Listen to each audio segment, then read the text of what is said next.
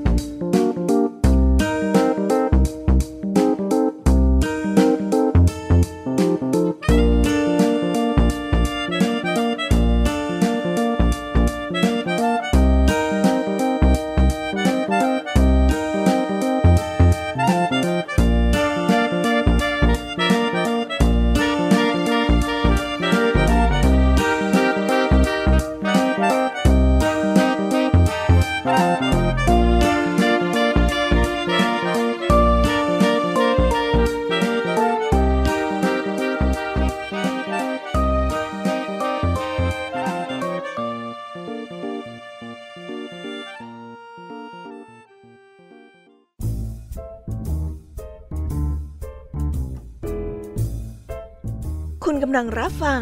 ไทย PBS Radio ต่อจากนี้ไปขอเชิญทุกท่าน รับฟังรายการ นิทานแสนสนุกสุดหันษา ที่รังสรรค์มาเพื่อน้องๆ ในรายการ Kiss Hour ค่ะ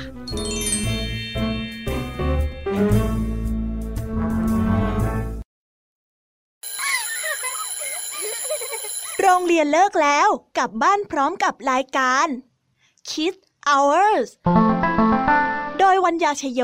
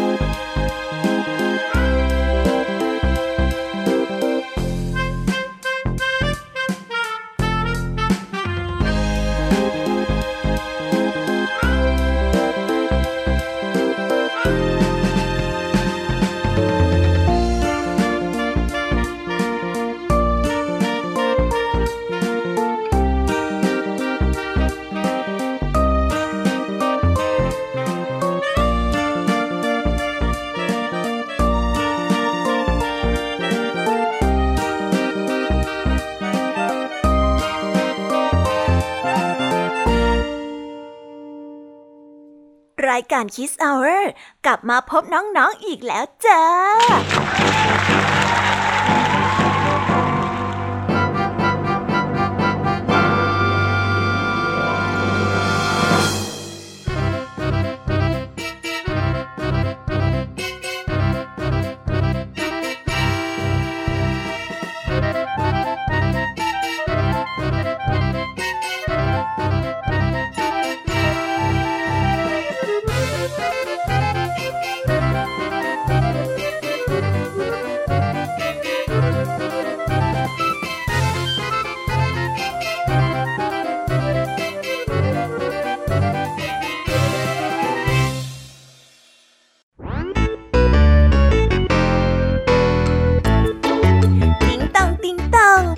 การคิสเอาเอร์กลับมาแล้ว สวัสดีค่ะน้องๆ พี่ยามีมารายงานเตือนแล้วค่ะ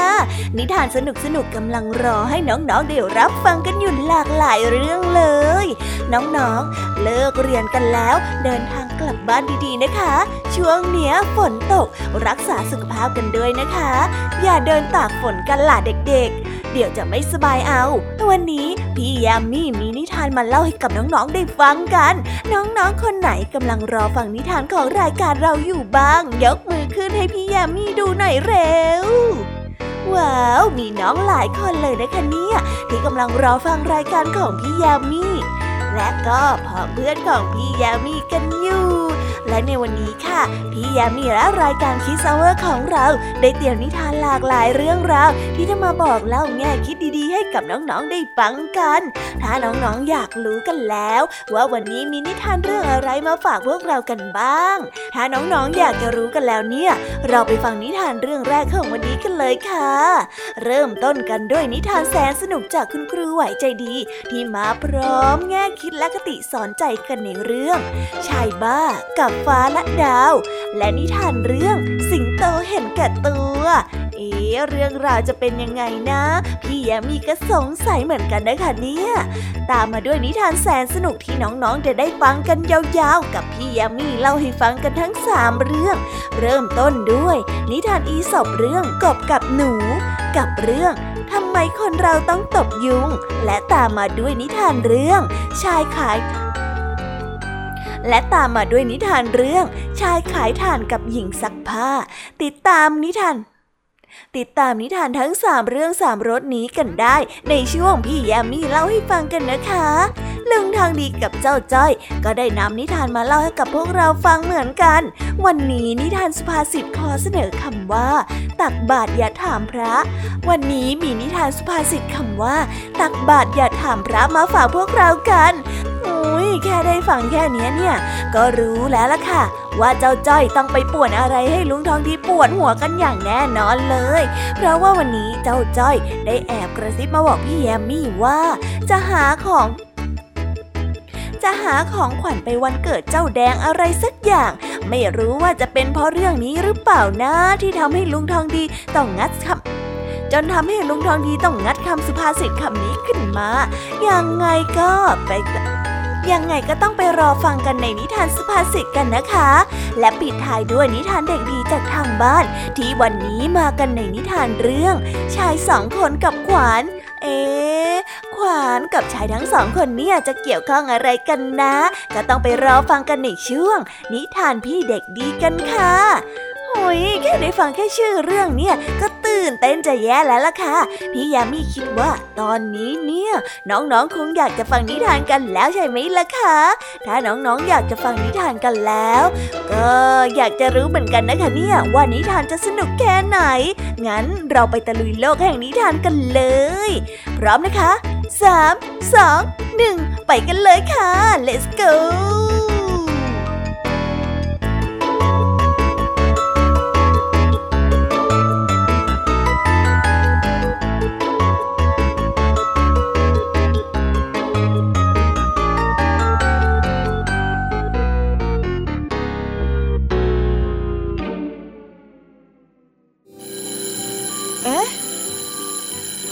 เสียงออดดังแล้ว อุ้ยต้องไปเข้าเรียนแล้วล่ะค่ะ ไม่รอช้า เราไปหาครูไหวกันเถอะ ไปกันเลย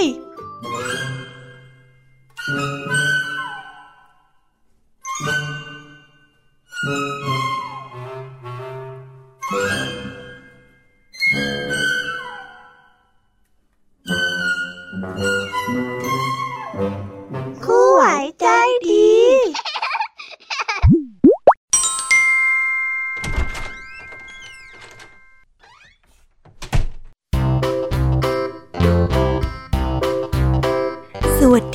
เด็กๆ ที่น่ารักทุกคน สวัสดียามเย็นๆ เวลาสบายๆ แบบนี้กันนะ วันนี้มาพบกับคุณครูไหวใจดีกันอีกเช่นเคยค่ะ วันนี้เด็กๆ ตั้งใจเรียนกันไหมเอ่ย ครูไหวมีนิทานสนุกๆ มาให้เด็กๆ ได้ฟังกันอีกเช่นเคย และในวันนี้ครูมีเรื่องเกี่ยวกับนิทานคุณธรรมและคติสอนใจมาฝากกัน ในเรื่องแรกของวันนี้ คุณครูขอเสนอนิทานเรื่อง ชายบ้า กับฟ้าและดาว ถ้าเด็กๆพร้อมกันแล้วเนี่ย เราไปฟังนิทานเรื่องแรกกันเลยค่ะ ไปฟังกันเลย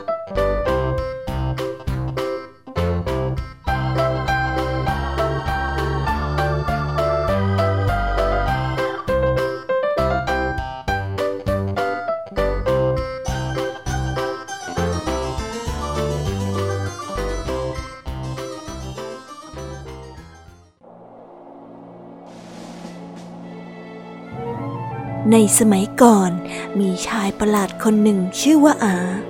เขาเคยไม่สนใจอะไรเลย ไม่ว่าจะเป็นงานสังสรรค์แถวบ้าน งานบุญ งานบวช หรือแม้กระทั่งงานแต่ง งานเลี้ยงฉลองอะไรก็ตาม และในทุกๆค่ำคืน เขาก็จะออกมานั่งอยู่นอกบ้าน แล้วก็เอาแต่มือมองไปบนท้องฟ้า ด้วยความสงสัยของจอร์ดที่เป็นเพื่อนบ้านข้างๆ เลยเอ่ยถามอาว่า เฮ้ยอานายมาทำอะไรอยู่ตรงนั้นเหรอ ฉันเห็นนายออกมานั่งเมอมองอะไรสักอย่าง มองไปบนท้องฟ้าอยู่ได้ทุกคืน หรือว่านาย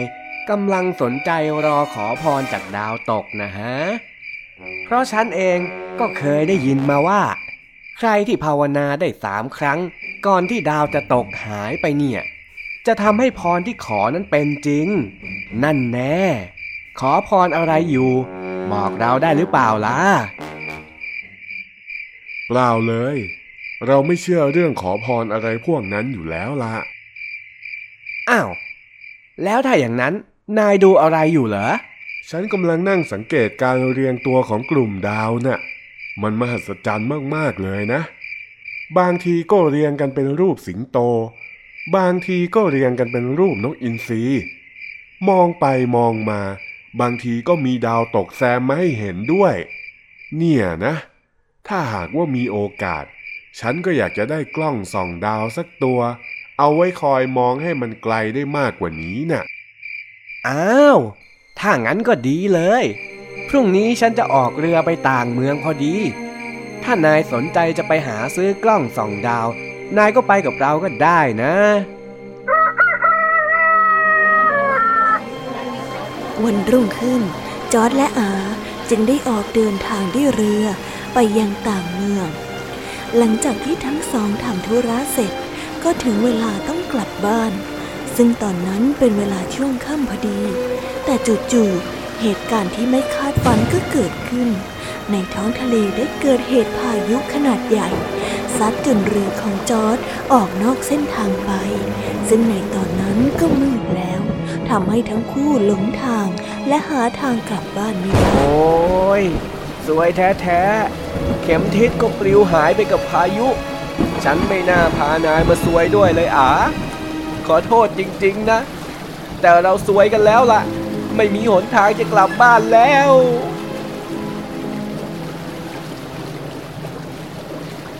ไม่เอานะ อย่าเครียดไปเลย นายเห็นดวงดาวดวงนั้นไหม นู่นน่ะที่สว่างที่สุดอยู่บนท้องฟ้าเลย นายขับเรือไปทางนั้น แล้วเราจะถึงบ้านเราได้ ฮะ จะเชื่อดวงดาวได้ด้วยเหรอ เชื่อได้สิ ดวงดาวไม่เคยโกหกเราหรอก มันเคลื่อนที่แบบนี้อยู่ทุกวันทุกคืน เคลื่อนไปเคลื่อนมามาหลายล้านปีแล้ว เอาหน้า รีบออกเรือเร็ว ก่อนที่คลื่นเนี่ยจะซัดเราไปไกลกว่านี้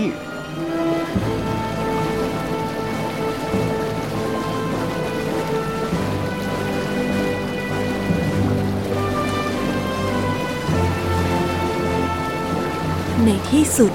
ทั้งสองก็กลับมาจนถึงบ้านได้อย่างปลอดภัยจอร์ดรู้สึกทึ่งในความสามารถของอาเป็นอย่างมาก จึงได้พูดกับอาไปว่า นายไม่ได้บ้าอย่างที่คนอื่นเขาล่ำลือกันนี่นะ ที่จริงแล้ว นายนี่มันอัจฉริยะชัดๆ ฉันขอโทษนะที่เคยมองนายผิดไปน่ะ ไม่เป็นไรหรอก ฉันไม่ได้ใส่ใจกับคำของชาวบ้านอยู่แล้ว ถ้าเรารู้ว่าเราชอบอะไร เราก็ตั้งใจศึกษาสิ เห็นไหมล่ะ ว่าความรู้มันมีประโยชน์แค่ไหน สุดยอดเลย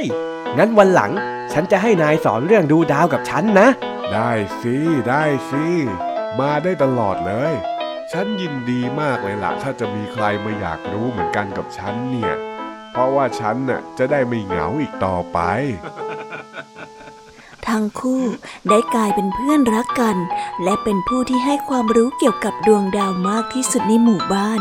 ที่นำความรู้ไปประยุกต์สร้างอะไรอีกหลายอย่าง ที่เป็นประโยชน์ให้กับชาวบ้าน จนเป็นที่ยอมรับของทุกคน นิทานเรื่องนี้ก็ได้สอนให้เรารู้ว่า ไม่มีความรู้ใดที่ไร้ประโยชน์ และเมื่อถึงเวลา ความรู้นั้นก็จะช่วยให้เรา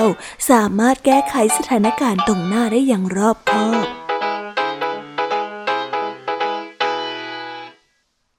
ก็ได้จบกันไปแล้วนะคะสำหรับนิทานเรื่องแรกของคุณครูไหว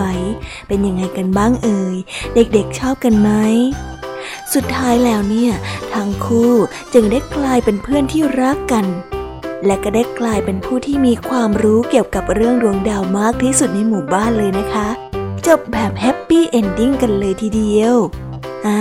และตอนนี้เนี่ย คุณครูไหวว่า ถึงเวลาของนิทานในเรื่องที่สองของคุณครูไหวกันแล้ว เอาเป็นว่าเราไปต่อกันในนิทานเรื่องที่สองกันเลยนะคะ ในนิทานเรื่องที่สองของคุณครูไหว คุณครูไหวขอเสนอนิทานเรื่อง สิงโตเห็นแก่ตัว ส่วนเรื่องราวจะเป็นยังไงนั้น เราไปฟังกันเลยค่ะ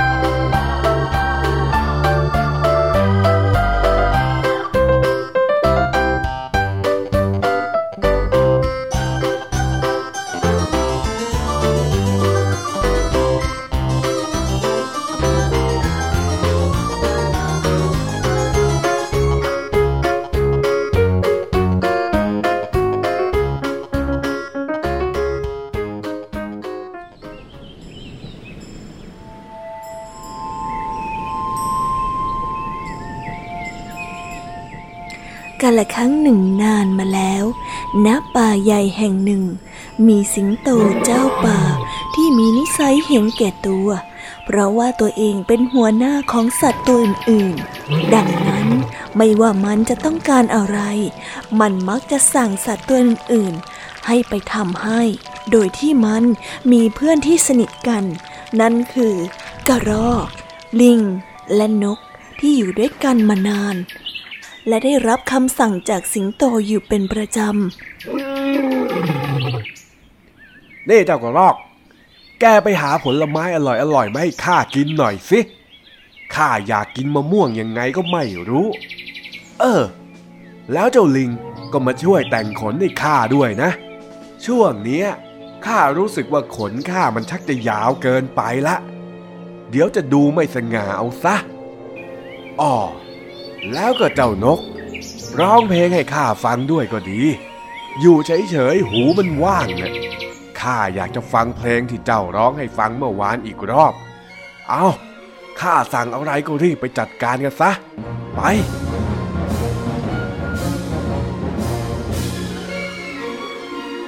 วันหนึ่ง สัตว์ทั้งสามก็คุยกันถึงเรื่องพฤติกรรมของเจ้าสิงโต ว่าจะเอายังไงต่อดี เพราะตอนนี้ สัตว์ทั้งสามเริ่มทนไม่ไหวกับความเอาแต่ใจของเจ้าสิงโตแล้ว เจ้ากระรอกจึงได้เอ่ยขึ้นมาว่าข้าว่านะ เจ้าสิงโตมันชักจะเอาแต่ใจเกินไปแล้วนะ เดี๋ยวนี้มันก็ไม่ทำอะไรเองเลย อะไรก็ใช้แต่พวกเราอะเจ้าสิงโตไม่เคยมองว่าพวกเราเป็นเพื่อนด้วยซ้ำยิ่งนับวัน พวกเราก็จะเหมือนคนใช้เข้าไปทุกที ข้าว่า พวกเราต้องทำอะไรสักอย่างแล้วล่ะ นั่นนะสิเออาก็หาว่าข้าทำไม่ดี เออาก็หาว่าข้าทำไม่ถูกใจ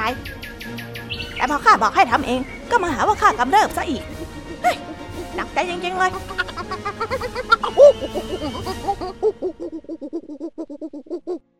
จากนั้นทั้งสามก็ได้คุยกันถึงเรื่องวิธีการกำจัดความเอาแต่ใจของเจ้าสิงโต จนวันเวลาผ่านไป เจ้าสิงโตจอมเอาแต่ใจ ก็ต้องการที่จะทำเหมือนอย่างเช่นเคย เล่เจ้ากระรอก แกไปหาผลไม้อร่อยอร่อยมาให้ข้ากินหน่อยสิข้าอยากกินมะม่วงยังไงก็ไม่รู้ เออ แล้วเจ้าลิงก็มาช่วยแต่งขนให้ข้าด้วยนะ ช่วงเนี้ย ข้ารู้สึกว่าขนข้ามันชักจะยาวเกินไปละ เดี๋ยวจะดูไม่สง่าเอาซะอ๋อแล้วก็เจ้านก ร้องเพลงให้ข้าฟังด้วยก็ดี อยู่เฉยๆหูมันว่างน่ะ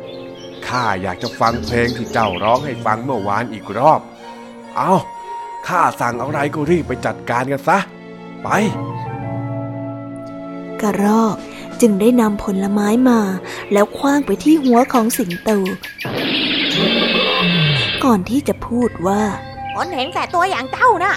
จะได้รับผลไม้นี้ไปจากข้าเป็นครั้งสุดท้าย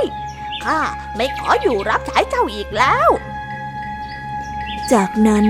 กระรอกก็ได้ไต่กิ่งไม้หนีไป เออ ไปเลย แค่กระรอกตัวกระจิตริดไม่อยู่ ข้าไม่สนใจหรอก ข้ายังมีเพื่อนอีกเยอะแยะ แล้วสักวันเจ้าจะต้องคลานกลับมาง้อข้า และในขณะที่ลิงกำลังจัดระเบียบขนให้กับเจ้าสิงโตอยู่นั่นเอง เจ้าลิงก็ได้ดึงหนวดของเจ้าสิงโตออกมาทั้งหมด ก่อนที่จะพูดขึ้นมาว่า นี่นะ นี่นะ โอ้ย พวกแกเป็นอะไรไปกันหมดเนี่ย เจ้าลิงถ้าแกไม่พอใจจะอยู่กับฉันแล้วก็ แกไปเลยไซหัวไปไกลๆ ก่อนที่ข้าจะกัดคอเจ้าซะ ไป ออกไป นี่คือการสั่งสอนเจ้า จากข้าจำไม่ได้เจ้าสิงโต ความเห็นแก่ตัวของเจ้า จะทำให้เจ้าไม่เหลือใคร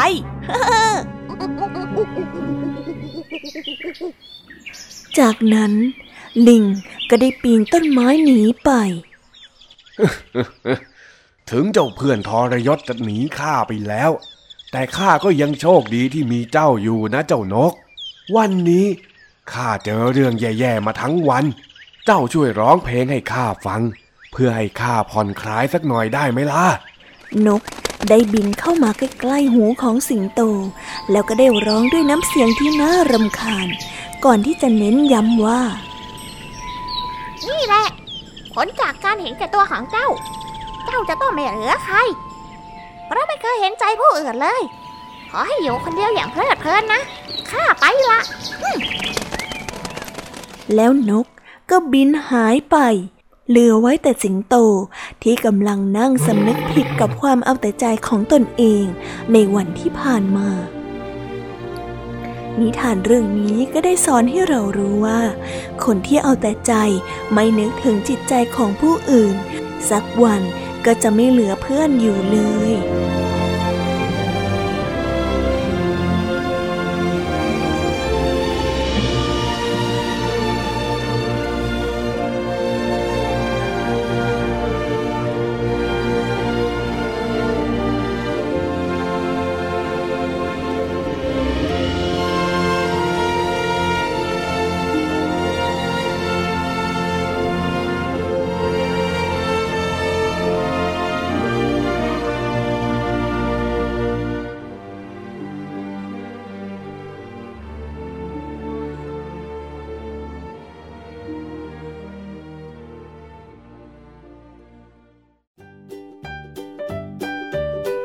จบไปแล้วนะคะสำหรับนิทานแสนสนุกจากคุณครูไหวใจดี เป็นนิทานที่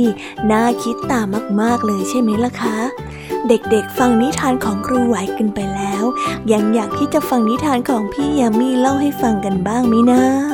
เพราะพี่ยามีเนี่ยมีนิทานมาฝากน้องๆกัน เป็นเรื่องที่สนุกทั้งนั้นเลยนะคะ อยากจะรู้กันไหมเอ่ย ว่าวันนี้พี่ยามีจะนำนิทานอะไรมาเล่าให้กับเด็กๆได้ฟังกันบ้าง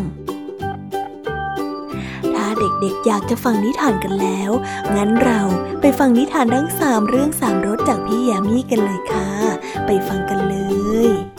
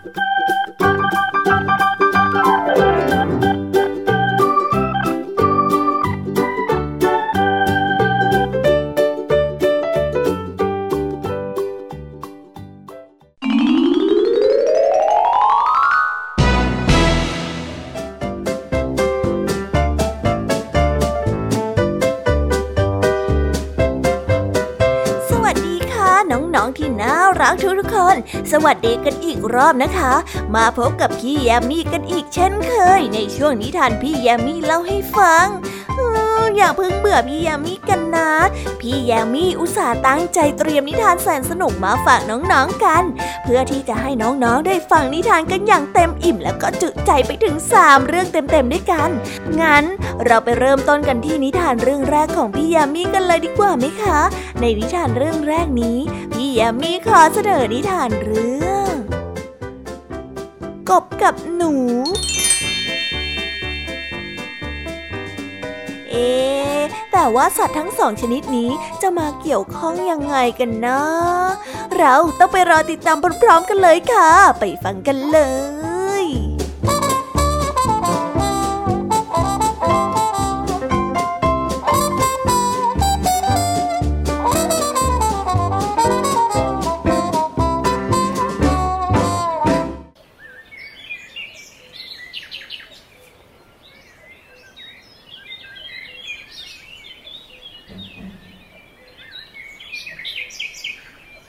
กันละครั้งหนึ่งนานมาแล้ว มีหนูแก่ตัวหนึ่ง เดินทางร้อนแรมมาจนถึงลำธารที่ชายป่า หนูแก่ต้องการที่จะข้ามไปยังฝั่งตรงข้าม จึงเข้าไปขอความช่วยเหลือจากกบตัวน้อยที่ริมลำธารแล้วก็เอ่ยขอให้เจ้ากบพาข้ามลำธารด้วย กบน้อยเอ๋ย ข้าอยากจะข้ามไปที่อีกฝั่งหนึ่งของลำธาร แต่ลำพังตัวข้าเองนั้น ก็ไม่สามารถที่จะว่ายข้ามไปได้ ถ้าหากว่าข้าจะขอให้เจ้า ช่วยพาข้าข้ามไปที่ลำธารฝั่งโน้นหน่อย จะได้หรือเปล่ากบน้อย มองหนู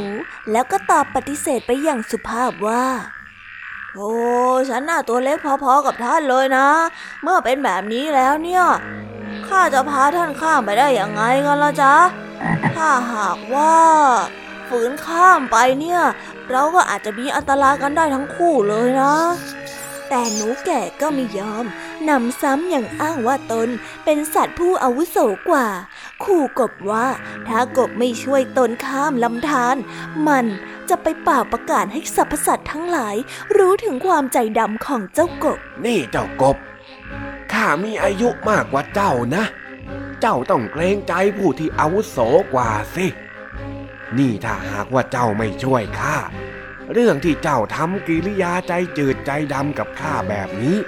จะต้องรู้ทั่วกันไปทั้งป่าแน่แน่ข้าจะเอาเรื่องนี้ ไปเล่าให้สัตว์ตัวอื่นๆฟังแน่นอน งั้นข้าจะถามเจ้าอีกทีหนึ่งก็แล้วกัน เจ้าจะช่วยข้าให้ข้ามไปที่ลำธารอีกฝั่งจะได้หรือไม่ เมื่อถูกขู่เข็นเช่นนั้น กบจึงต้องจำยอมให้หนูแก่ เอาเท้าผูกกับเท้าของตน แล้วก็พาว่ายน้ำข้ามลำธารแต่ว่าพอว่ายไปได้แค่ครึ่งทางเท่านั้น กบก็เริ่มหมดแรง เพราะว่าความเหน็ดเหนื่อยจากการที่ต้องแบกรับน้ำหนักของเจ้าหนูแก่ แต่ว่าก่อนที่ทั้งคู่จะจมน้ำก็ได้มีเหยี่ยวตัวหนึ่งโฉบลงมาแล้วก็จิกเอากบและหนูไปกิน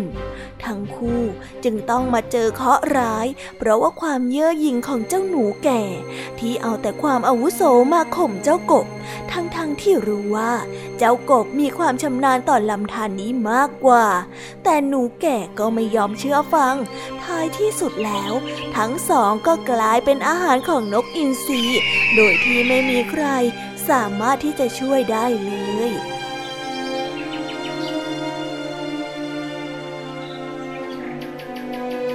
นิทานเรื่องนี้ก็ได้สอนให้เรารู้ว่า การที่ไม่เชื่อฟังผู้ที่มีความชำนาญ จะทำให้เกิดความเสียหาย และไม่ควรนำความอาวุโสไปข่มผู้อื่น เพราะในบางเหตุการณ์ ความอาวุโสก็ไม่ได้หมายความว่าจะเก่งกว่าเสมอไป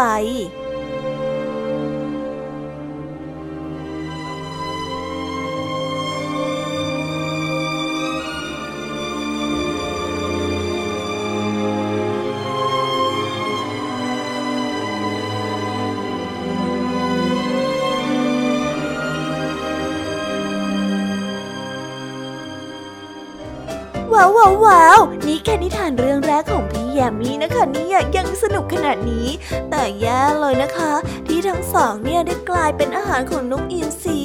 เรื่องก็เลยเศร้าไปนิดนึงอันละค่ะ เพื่อไม่ให้เป็นการขัดอัธรสในการรับฟังนิทานของน้องๆ เอาเป็นว่าเราไปต่อกันในนิทานเรื่องที่สองของพี่ยามีกันเลยนะคะ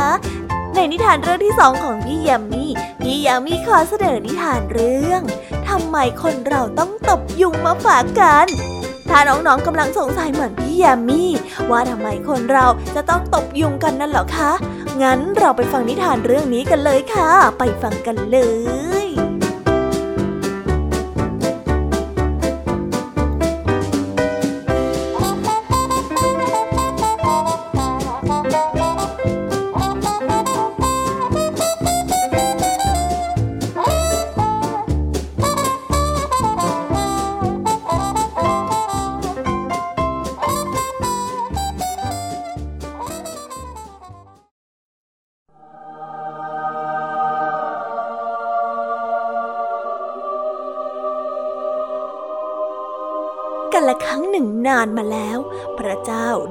สิ่งมีชีวิตชนิดหนึ่งขึ้นมา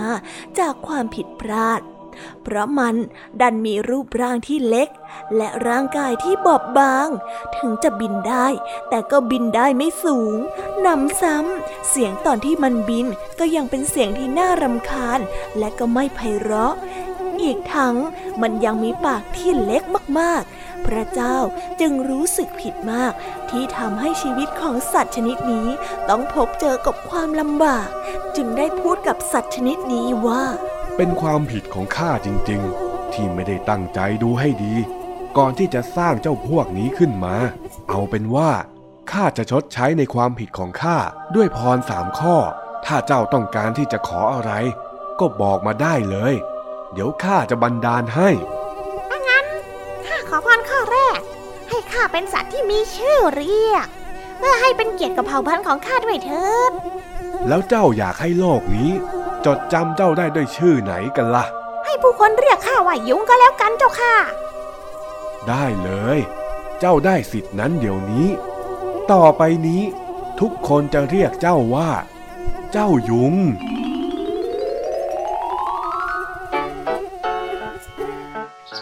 วันเวลาผ่านไป ยุงก็ได้ใช้ชีวิตไปเรื่อยๆ จนเริ่มรู้สึกว่าอาหารบนโลกใบนี้ ช่างกินยากเสลือเกิน เลยไปขอพรจากพระเจ้าอีกรอบ เพื่อให้มันใช้ชีวิตกันได้ง่ายขึ้น ท่านพระเจ้าโปรดช่วยให้ข้ากินอาหารอย่างง่ายดายด้วยเถิด ปากของข้ามันเล็กนิดเดียว จะกินหรือจะเคี้ยวอะไรมันก็ยากเหลือเกินน่ะ ท่านโปรดเห็นใจข้าด้วยเถอะนะ ได้สิ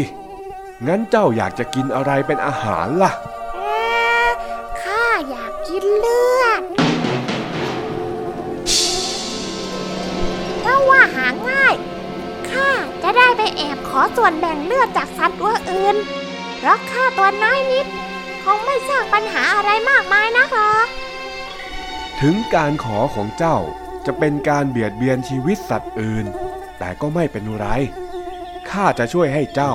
มีปากที่แหลมคม จนสามารถเจาะผิวหนังสัตว์อื่นๆ เพื่อดูดกินเลือดได้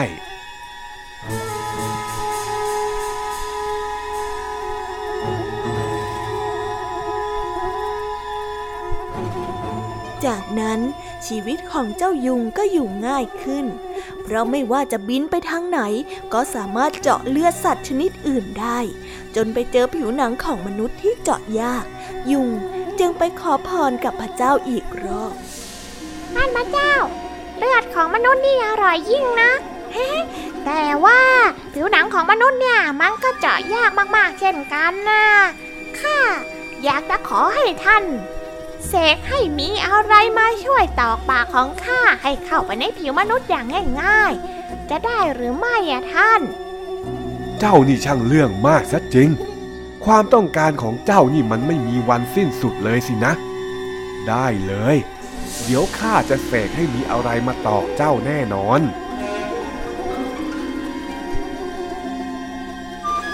และนั่นจึงเป็นเหตุผลที่มนุษย์ต้องตบยุงทุกที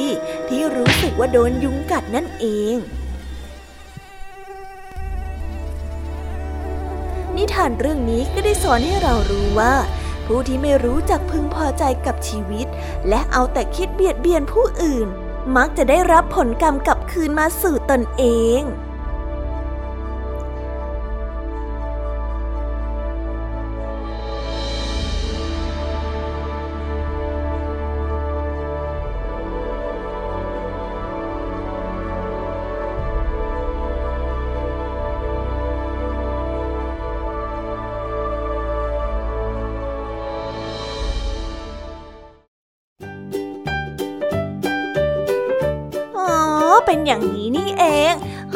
สมน้ำหน้าเจ้ายุงเหมือนกันนะคะเนี่ย เพราะว่าความโลภของมันแท้ๆเลย ถ้าเจ้ายุงไม่มีความโลภ ปัจจุบันเราอาจจะตบยุงไม่ได้ก็ได้นะคะเด็กๆอะละค่ะ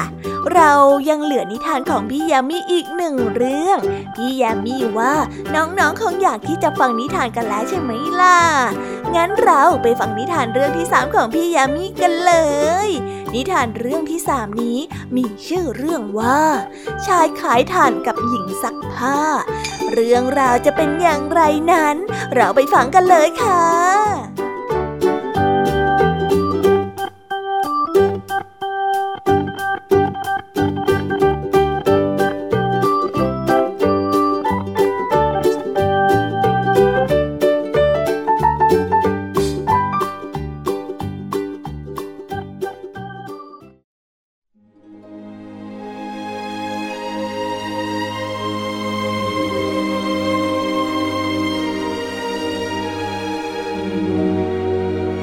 ชนบทแห่งหนึ่ง มีชายขายถ่านกับหญิงซักผ้า ทั้งสองเป็นเพื่อนเล่นกันมาตั้งแต่เด็ก พวกเขาต่างก็ไม่มีครอบครัวและลูกๆเหมือนกัน วันหนึ่ง ทั้งสองได้ตกลงกันว่า จะไปเช่าบ้านอยู่ด้วยกัน และก็ช่วยกันทำมาหากิน ต่างคนต่างทำหน้าที่ของตนเอง และต่างก็คอยดูแลซึ่งกันและกัน แต่เมื่อมาอยู่บ้านหลังเดียวกัน ก็เริ่มมีปัญหาเกิดขึ้น เมื่องานของทั้งสองคนเป็นงานที่ขัดแย้งกัน เพราะชายขายถ่านจะมีเสื้อผ้าที่เปื้อนถ่านจนเป็นสีดำทุกวัน ในขณะที่ฝ่ายหญิง มีหน้าที่ซักผ้าที่ต้องพยายามทำให้เสื้อผ้าสะอาด หลังจากอดทนมาได้สักพัก หญิงซักผ้าก็เอ่ยกับชายขายถ่านว่าข้าว่า ข้าคงอยู่กับเจ้าต่อไปไม่ได้อีกแล้วล่ะ เพราะไม่ว่าจะซักผ้าสักกี่ครั้ง มันก็ต้องมาเปิดเปื้อน เพราะว่าผงถ่านของเจ้า ดูนี่สิ ตั้งแต่ข้ามาอยู่กับเจ้า ผ้าของข้าก็ไม่เคยสะอาดอีกเลย เมื่อได้ยินเช่นนั้น ก็ทำให้ชายขายถ่านไม่พอใจเป็นอย่างมาก เพราะก่อนหน้านั้น เขาก็มีความอัดอั้นตันใจที่ไม่เคยพูดออกมา ชายขายถ่านจึงได้ตอบกลับไปว่า ข้าเองก็ไม่อยากจะอดทนอยู่กับเจ้าอีกต่อไปแล้วเหมือนกันนั่นแหละ เพราะฟืนที่ใช้ในการเผาถ่านของข้านะ่ะล้วนแต่ต้องมาเปียกชื้นไปด้วยน้ำที่เจ้าซักผ้า และถ่านที่ข้าเผาออกมา ก็ชื้นจนจุดไฟไม่ติด แล้วก็เอาไปขายไม่ได้เช่นกันนั่นแหละ จากนั้นทั้งคู่ก็ต้องแยกย้ายจากกันไป แล้วก็ไปอยู่ในที่ทางของตนเอง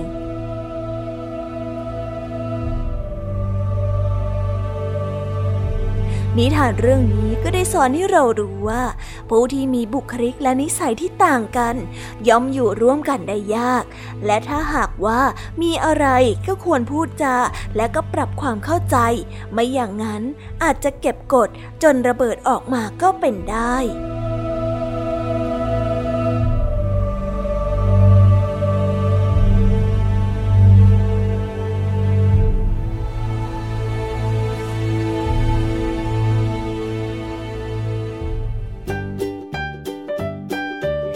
จบกันไปแล้วนะคะสำหรับนิทานของพี่แยมมี่ทั้ง 3 เรื่อง เป็นยังไงกันบ้าง สนุกจุใจกันเลยละสิพี่แยามีบอกแล้ว ว่าอย่าเพิ่งเบื่อพี่แยามีกันนะ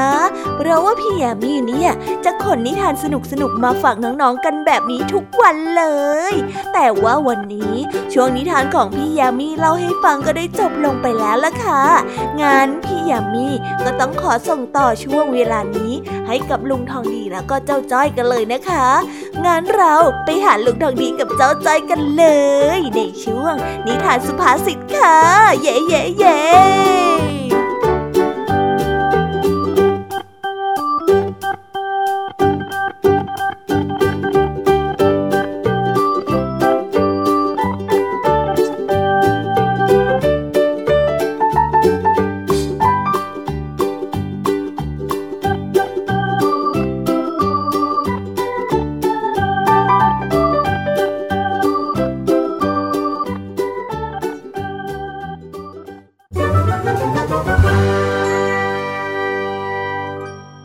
นิทานสุภาษิต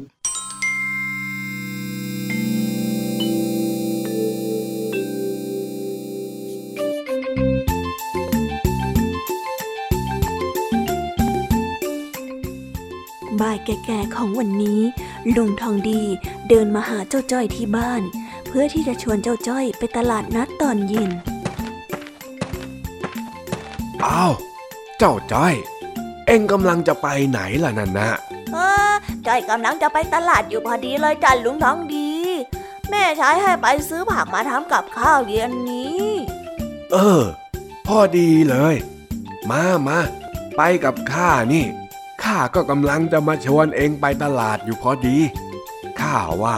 จะไปซื้อน้ำพริกยายม้วน มากินกับต้มผักเย็นนี้สักกันหน่อย แม่ พูดแล้วน้ำลายไหลเอองั้นเราไปกันเลยดีกว่านะจ๊ะลุงทองดี ไปไปไปขณะที่สองลุงหลานกำลังเดินเลือกซื้อของอยู่ในตลาดนัดอย่างเพลิดเพลิน ในขณะนั้น ลุงทองดีก็ได้สังเกตเจ้าจ้อยว่า เจ้าจ้อยวิ่งเข้าร้านทุกร้านทำท่าทีเลือกซื้อของ แต่ก็ไม่ยอมซื้ออะไรสักอย่าง ลุงทองดีจึงได้ถามขึ้นมาว่า เจ้าจ้อย ข้าเห็นเองเดินเข้าเข้าออกออกร้านนู้นร้านนี้ เองหาอะไรของเองอยู่ล่ะนั่น หรือว่าเองคิดจะไปขโมยของของใครเข้าอีกล่ะฮะ เปล่าขโมยจ้ะก็จ้อยเออจ้อย คือคือจ้อย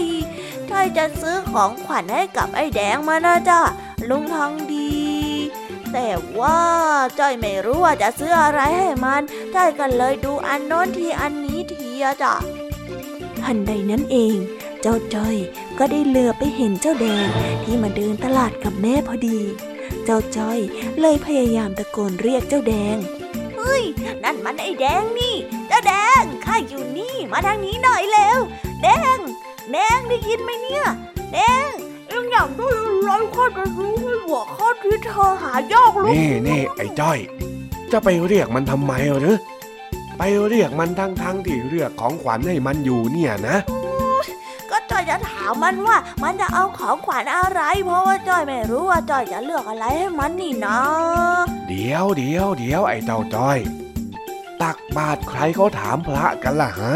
อะไรนะลุงไหนพระไม่เห็นมีพระเลย นี่มันเย็นแล้วนะ พระที่ไหนจะมาบินทบาทแถวนี้กันละจ๊ะ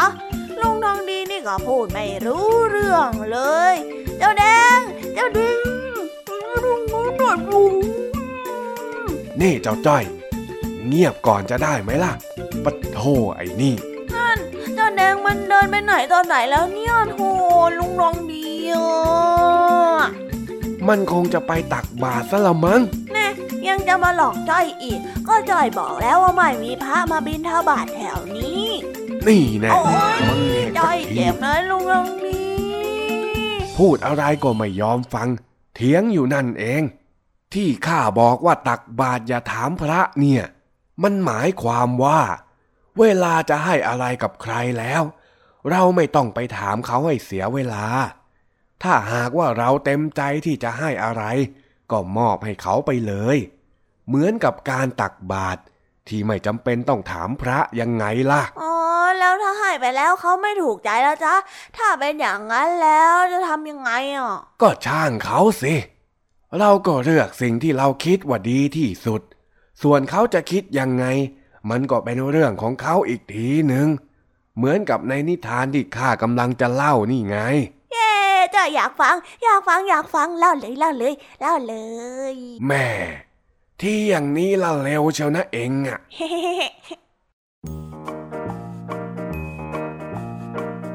ที่หมู่บ้านแห่งหนึ่ง มีข่าวว่าพระราชาจะเสด็จไปเยี่ยม ดูสารทุกข์สุขดิบของประชาชน ป้าแย้ม ซึ่งเป็นคนที่ไม่ได้ร่ำรวยนัก นึกอยากจะถวายของขวัญบางอย่างให้กับพระราชา แต่ก็ไม่รู้ว่าจะถวายอะไร เพราะว่าทั้งบ้าน ก็ไม่มีสมบัติที่หรูหรามากมายนัก ป้าแย้มลังเลใจอยู่นาน จึงได้ตั้งใจทำกับข้าวใส่ปิ่นโตอย่างสุดฝีมือ เพื่อที่จะนำไปถวายแก่พระราชา เมื่อถึงวันเสด็จ ป้าแย้มก็ได้นำปิ่นโตที่ใส่ข้าว ไปถวายให้พระราชา พร้อมกับบอกว่า ตนนั้นไม่มีสมบัติอะไรจะมอบให้จริง ๆ จะมีก็แต่กับข้าวที่ทำสุดฝีมือ เมื่อพระราชาได้ยินดังนั้น จึงได้ชิมกับข้าวของฝีมือป้าแย้ม จึงได้ชิมกับข้าวฝีมือของป้าแย้ม ปรากฏว่า พระราชาชื่นชอบในรสชาติของอาหารมาก จึงได้แต่งตั้งให้ป้าแย้ม ไปทำงานเป็นแม่ครัวอยู่ในวัง แล้วป้าแย้มก็ได้ทำอาหารให้พระราชาได้เสวยตั้งแต่นั้นเป็นต้นมา เห็นไหมล่ะ ว่าการที่ตักบาตรโดยไม่ต้องถามพระเนี่ย มันไม่ต้องเหนื่อยใจอะไร เต็มใจที่จะให้อะไรก็มอบให้เขาไป แล้วสุดท้ายก็ให้คนที่ได้รับเป็นผู้ตัดสินเองโอ้ดีจังเลยอะ แค่ให้ในสิ่งที่ภูมิใจที่สุดก็พอแล้วใช่ไหมจ๊ะ ใช่แน่นอน เอ็งเข้าใจถูกแล้วล่ะเจ้าจ้อย ดีละ งั้นจ้อยไปซื้อไก่ย่างที่อร่อยอร่อยที่สุดในตลาดห่อเป็นของขวัญวันเกิดให้เจ้าแดงดีกว่าอืมของแบบนั้น มันห่อใส่กล่องของขวัญได้หรือยังไงล่ะเจ้าจ้อยเอานาลุง เท่ดี แถมให้จากใจจ้อยเลยด้วยจ้อยชอบกินไก่ย่างเจ้านี้มากเลยนะงั้นจ้อยไปซื้อไก่ย่างก่อนนะจ๊ะเดี๋ยวมาเดี๋ยวมา เออเออ เรื่องของเอ็งเถอะ ข้าไม่ยุ่งแล้ว ปวดกระบาลกับเอ็งจริง ๆ ข้าไปเดินหาซื้อน้ำพริกต่อดีกว่า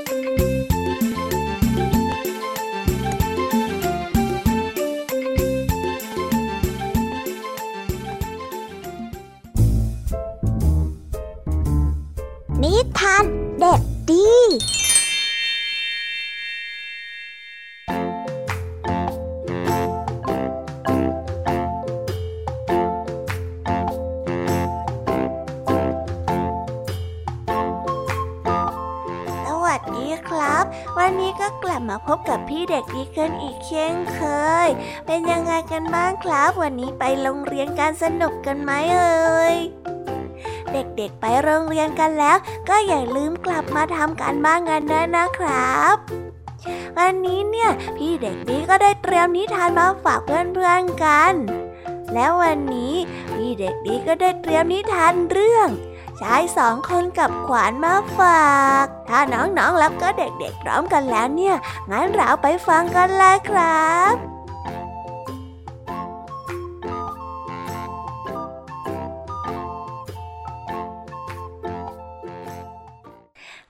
นึ่ง มีชายอยู่สองคน ซึ่งทั้งสองเป็นเพื่อนกัน วันหนึ่ง เขาได้ชวนกันออกไปในป่า เพื่อที่จะหาฟืน เมื่อมาถึงป่า ทั้งสองก็เผอิญเห็นขวานเล่มหนึ่ง ถูกจำไว้กับต้นไม้ใหญ่โดยที่ชายคนแรกได้เดินตรงเข้ามาหยิบขวาน แล้วก็ได้เอ่ยขึ้นว่า ขวานเล่มนี้เป็นของข้าเพราะข้าเป็นผู้พบมันก่อน เจ้าถอยไปซะ อย่ามาคิดจะแย่งข้าได้ยาก ส่วนชายอีกคนก็ได้พูดขึ้นมาอีกว่า ข้าก็พบขวานเล่มนี้พร้อมกับเจ้า ทำไมมันถึงควรเป็นของเจ้าคนเดียวล่ะ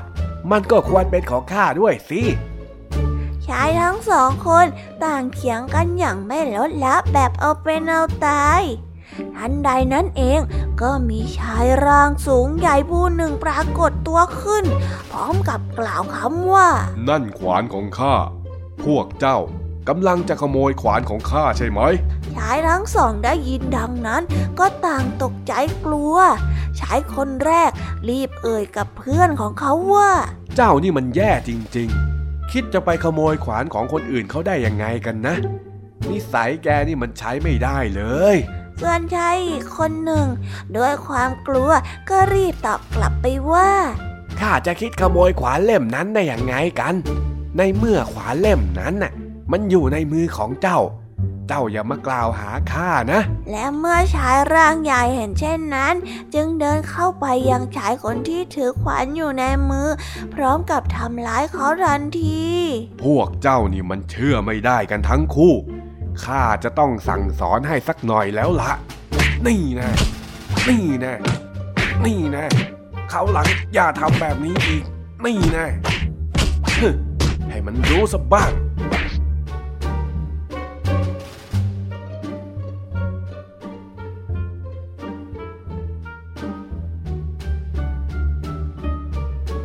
นิทานเรื่อง ก็ได้สอนให้เรารู้ว่า ความโลภทำลายทั้งมิตร และสร้างศัตรูได้ในเวลาเดียวกัน ก็ได้จบไปแล้วนะครับสำหรับนิทานของพี่เด็กดี เป็นยังไงกันบ้างสนุกกันไหมเอ่ยถ้าเด็กๆสนุกเนี่ย เดี๋ยวครั้งหน้าพี่เด็กดีจะเตรียมนิทานแบบนี้มาฝากกันเยอะๆเลยนะครับ และสำหรับวันนี้ พี่เด็กดีก็ต้องขอตัวลากันไปก่อนแล้วนะครับ เดี๋ยวพี่เด็กดีขอสัญญาเลยว่า จะเตรียมนิทานสนุกๆมาฝากกันอีกแน่นอน และในวันนี้พี่เด็กดีก็ต้องขอกล่าวคำว่า สวัสดีครับ บ๊ายบาย เอาไว้เจอกันนะ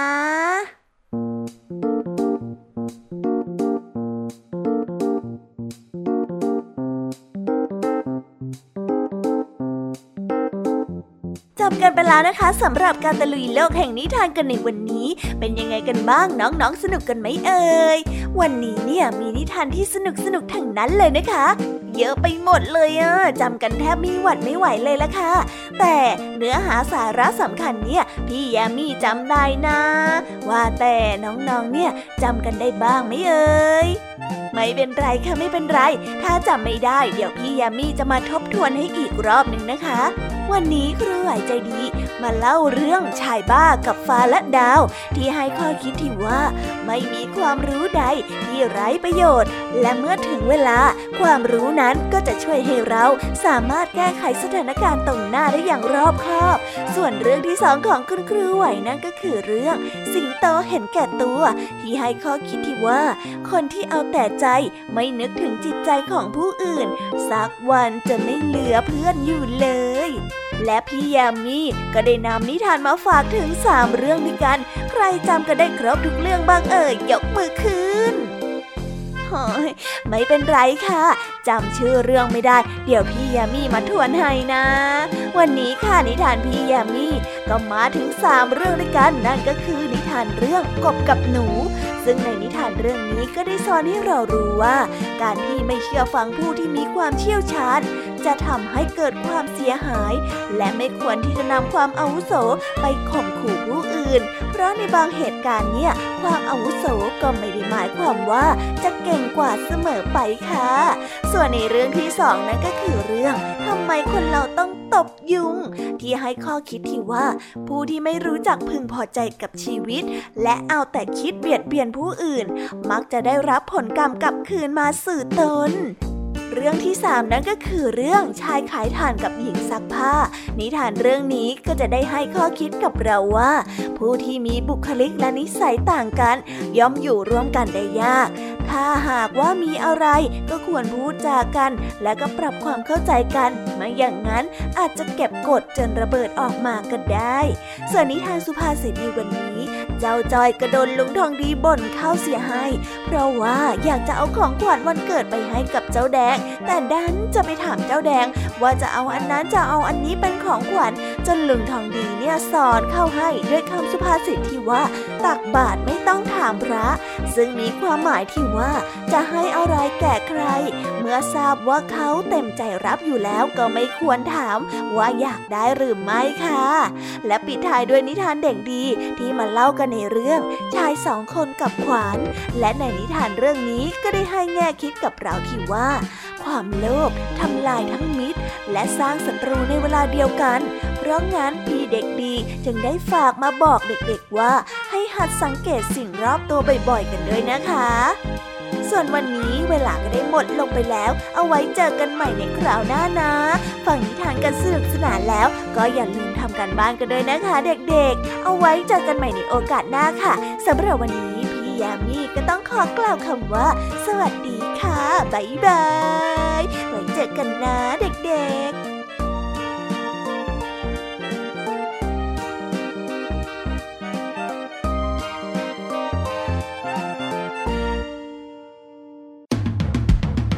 ติดตามรับฟังรายการย้อนหลังได้ที่เว็บไซต์และแอปพลิเคชันไทย PBS Radio ไทย PBS Radio วิทยุข่าวสารสาระ เพื่อสาธารณะและสังคม